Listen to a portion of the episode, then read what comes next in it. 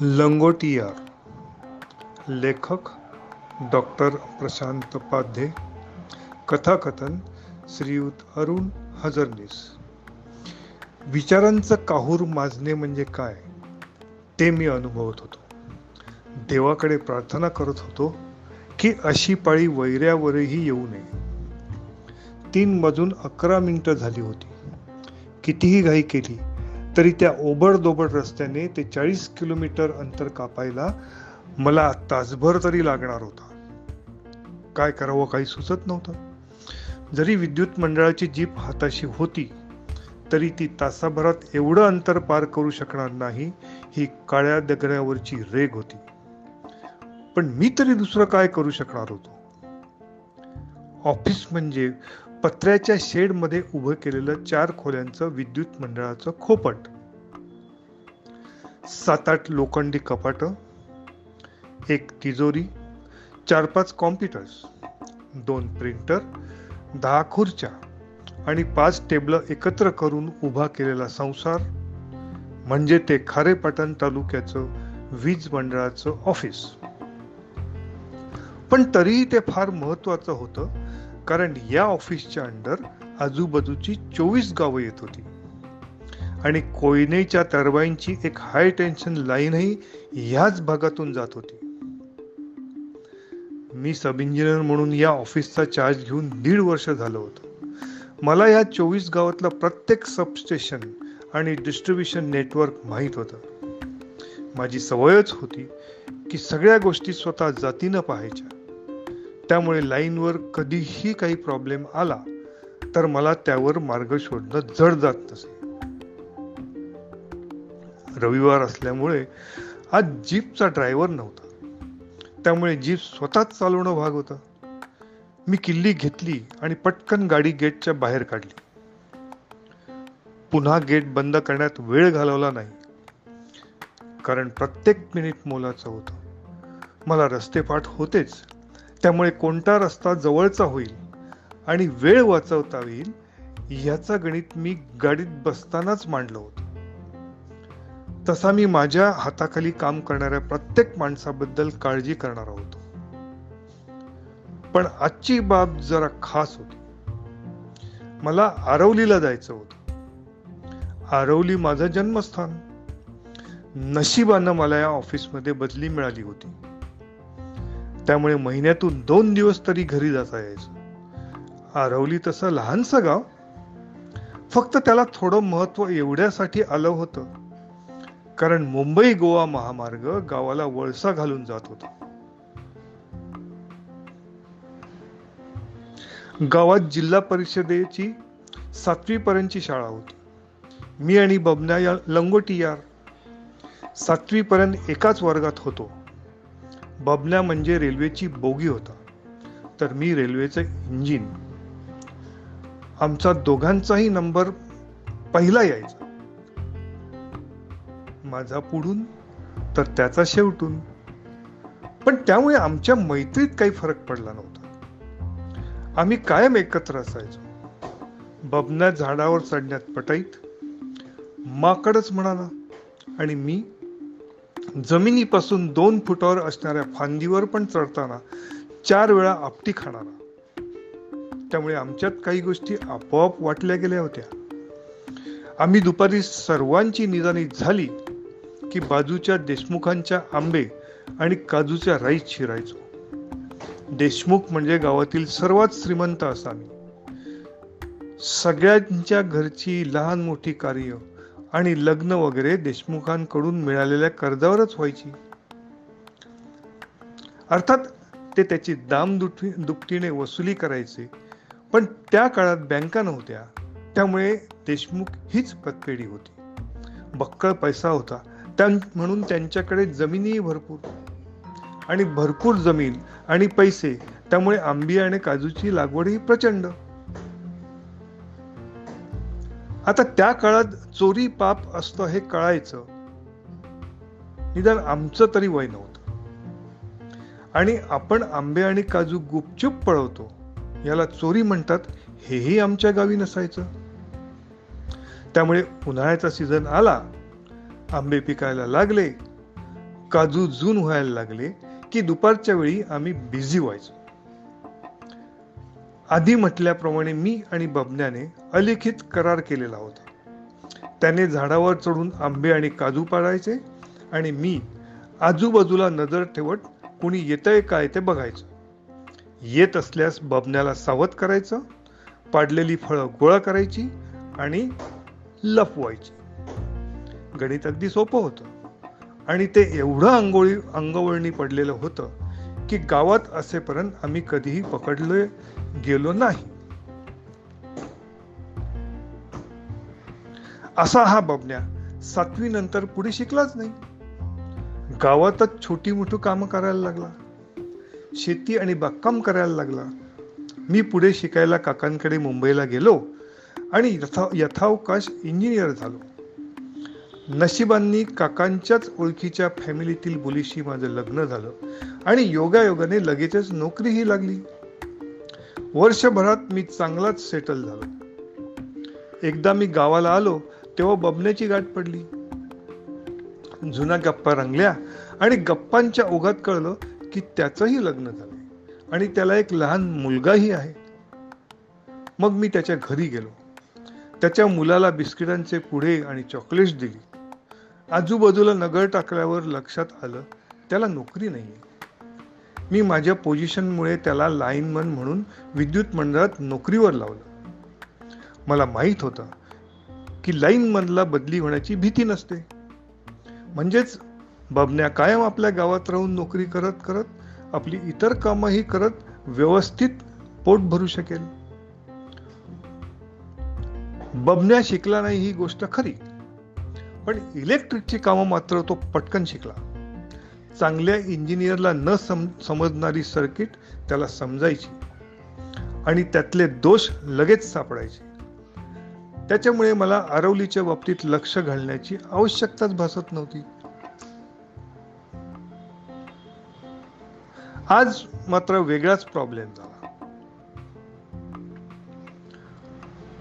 कोयनेच्या हाय tension लाईनवर काल रात्री एका ठिकाणी स्पार्क दिसले होते. शॉर्ट सर्किट होऊ नये. म्हणून अर्जंटली तो भाग रिपेअर करणं आवश्यक होतं. त्या लाईनचा सप्लाय बंद करून टॉवर चढून फक्त त्या शॉर्ट झालेल्या वायरचं इन्सुलेशन ठीक करायचं होतं. साधारण तासभराचं काम होतं. दुपारी तीन ते संध्याकाळी सहा पर्यंतच्या शटडाऊनसाठी फॉर्म भरला होता. त्याप्रमाणे कन्फर्मेशनही आलं होतं. ठरल्याप्रमाणे तीन वाजता शटडाऊन घेतला गेला होता.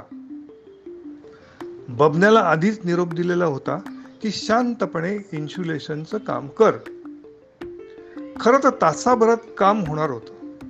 तरीही सेफ्टीसाठी मी तीन तास हाताशी ठेवले होते. भरपूर वेळ होता. आरामात काल काम करता येणार होतं. साडेतीन वाजता जरी तो टॉवरवर चढला तरी साडेचार पाचपर्यंत खाली आला असता. थोडक्यात त्यानंतर एक तास शिल्लक होता. कसलंच टेन्शन नव्हतं. बबन्या म्हणजे एक माकड होतं. पटापट वर चढून त्याने तासाभरात काम उरकलं असतं त्याबद्दल मला तिळमात्र शंका नव्हती. पण अचानक मोठा प्रॉब्लेम आला.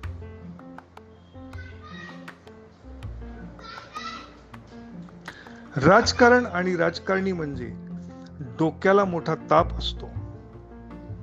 पण त्यांच्या पुढे आपलं काहीही चालत नाही. ही काळ्या दगडावरची रेग आहे.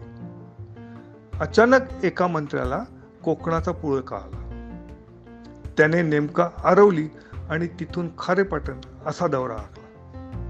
तो आरवलीच्या क्रिकेट मैदानावर हेलिकॉप्टरनी उतरणार होता आणि तिथून पुढे कारच्या ताफ्यातून जाणार होता. खर तर तो आरवलीपर्यंत पण कारने येऊ शकला असता. पण हेलिकॉप्टरनं आल्यास हेलिकॉप्टर बघायला बघायलाच जास्त गर्दी जमणार. त्याचा फायदा घ्यायचा. सभेला प्रचंड गर्दी. या कॅप्शनखाली ते फोटो खपवता आले असते. शिवाय आधीचा ओबडदोबर रस्ताही टाळता येणार होता. म्हणून शेवटच्या मिनिटाला हेलिकॉप्टर दौरा ठरला. बरं ठरला तर ठरला पण त्याची पाच वाजता सभाही ठरली. त्यासाठी लाइट चार वाजता सुरू व्हायलाच पाहिजे म्हणून सरकारी आदेशही आला.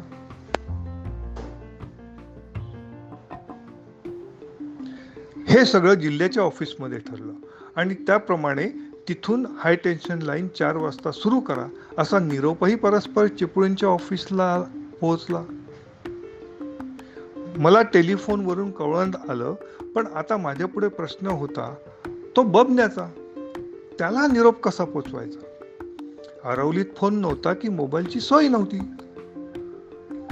स्वतः जाऊन निरोप द्यायचा हा एकमेव उपाय होता. मला माझ्या डोळ्यासमोर भयान चित्र दिसायला लागलं. सध्या इलेक्ट्रिकच्या दोनशे तीस वॉल्टच्या साकमुळे माणूस जागच्या जागी मरतो. पण हाय टेन्शन लाईन म्हणजे बावीस हजार वॉल्टने माणसाचा क्षणात कोळसा होतो. आणि तोही कापरासारखा जाळून जातो. चिमूटभर राग काही शिल्लक राहत नाही. मला हे सगळं दिसत होतं आणि मी हातबल होतो. बबण्याने जे काही होणार होतं त्याला सर्वस्वी मी जबाबदार होतो. नियमाप्रमाणे मी आधीच तिथे जातीने हजर असायला हवं होतं पण आता वेळ गेलेली होती. मला चिपळूण ऑफिसमध्ये निरोप तीन वाजून सहा मिनिटांनी मिळाला. मी ऑफिसच्या नोंदवहीत ते नमूद केलं आणि लगेच आरवलीकडे धाव घेतली. चार तास पोचून बबण्याला टॉवरवरून खाली घ्यायचं होतं. खरं तर हे सगळं अशक्य कोटीतलं होतं पण निव्वळ एक प्रयत्न करायचा म्हणून मी निघालो. मला अपेक्षा शून्य टक्केच होती. माझं मन मला खात होतं. जे काही होणार होतं त्याला मीच पूर्णतः जबाबदार होतो. मी त्याचा सुखाचा जीव दुःखात टाकला होता. त्याला चार पैसे कमी मिळाले असते पण तो जिवंत राहिला असता. त्याचा बळी घेऊन त्याच्या कुटुंबाला पण उघड्यावर टाकण्याचा पाप माझ्या माती येणार हे स्पष्ट दिसत होतं. मी आरवलीला जात होतो पण खरं खरं म्हणायचं तर बबल्याचे अंत्यसंस्कारच करायला निघालो होतो. मी गाडी बेदरकारपणे चालवत होतो. रस्त्यातले खड्डे आणि उंचवटे मला दिसतच नव्हते. रस्त्यातून जाणाऱ्या माणसांना मी दारुड्याच वाटलो. पण मला आता त्याची बिलकुल पर्वा अर्जुनाला जसा फिरणाऱ्या माशाचा डोळा दिसत होता तसा माझ्या नजरेसमोर त्या उंच टॉवरवर चढलेला बबन्या होता. अगदी खरं म्हणायचं तर दिसायला बबन्या असायला तरी हवा होता. की पोचेपर्यंत त्याची उघड्यावर ठेवलेल्या कापुराप्रमाणे वाफ होऊन गेलेली असेल? नुसत्या विचाराने सुद्धा माझ्या जीवाचा थरकाप होत होता. जेवढी म्हणून दूषणं देता येतील तेवढी मी स्वतःच देत. बबण्याच्या बायकोसमोर कोणतं तोंड घेऊन जायचं हा मोठा प्रश्न होता. मला आश्चर्याचा धक्का बसला होता की घड्याळात अजून चारला पाच मिनिटं होती आणि मी आरवलीची वेस ओलांडली होती. आता मला त्या हायटेन्शन बिघडलेल्या पोलपर्यंत जायचं होतं. मी शेतातून बांधताना ठेचकाळत धावत होतो. चार वाजून दोन मिनिटं झाली असताना धापा टाकत मी त्या प्रचंड टॉवरच्या पायथ्याशी पोचलो. आणि वर नजर करून बबण्या म्हणून टाहो फोडला. वर पाहिलं पण टॉवरवर कोणीच नव्हतं. चार वाजता हाय टेन्शन लाईन सुरू झाली होती कारण त्या लाईनच्या शेजारी गेल्यावर वीज प्रवाह चालू चा एक विशिष्ट आवाज येतो. तो येत होता. म्हणजे म्हणजे म्हणजे सगळं संपलं होतं. मला फक्त काही मिनिटं उशीर झाला होता. बस फक्त काही मिनिटं. पण तेवढी सुद्धा बबण्याच्या जीवन मरणासाठी पुरेशी होती. अचानक माझी नजर तिथे टॉवरच्या पायथ्याशी पडलेल्या एका चपलेवर पडली. माझ्या लक्षात आलं की त्याची राख काकणोळी होत असताना त्याच्या एका पायातून चप्पल खाली पडली असणार आणि दुसरी त्याच्याबरोबर अनंतात विलीन झाली असणार. मी तिथेच बांधावर कोसळलो. मी तसाच बांधावर किती वेळ पडलेलो होतो? आठवत नाही. पण तोंडावर पाण्याचा शिडकावा झाला आणि मला जाग आल्यासारखं झालं. गावातली मला ओळखणारी काही माणसं मला तिथे तसा पडलेला पाहून आश्चर्यचकित झाली होती. मी दारू पिऊन पडलो असावा असा त्यांचा समज झाला असावा. मी त्यांना विचारू लागलो की आत्ता काही वेळापूर्वी इथे काही अपघात झाला काय? कुणी या इलेक्ट्रिकच्या लाईनवर मृत्यू पावलं काय? पण कुणीच उत्तर देत नव्हतं. उलट मी असा वेड्यासारखा का बोलतोय? म्हणून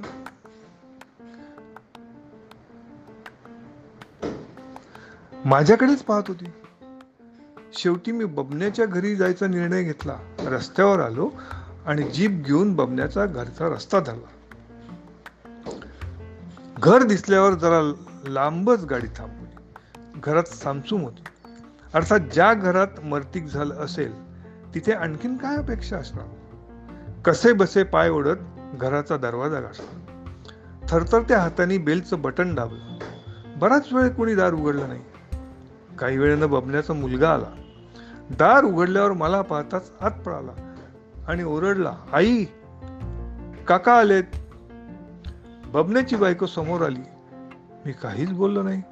तिनंही न बोलता खुर्ची दिली बसायला. दोन मिनिटांनी पाण्याचा ग्लास घेऊन आली. हे काहीतरी लाईटचं काम करायला गेलेत साडेतीन वाजता. तासाभरात येतो म्हणाले होते पण अजून आले नाहीत. तुम्ही बसा या ते येतील इतक्यात. मी चहा ठेवते. एवढं भरून ती आत गेली. याचा अर्थ बबण्याचं काय झालं हे हिला अजून माहीतच नव्हतं. आता सांगावं तरी कसं?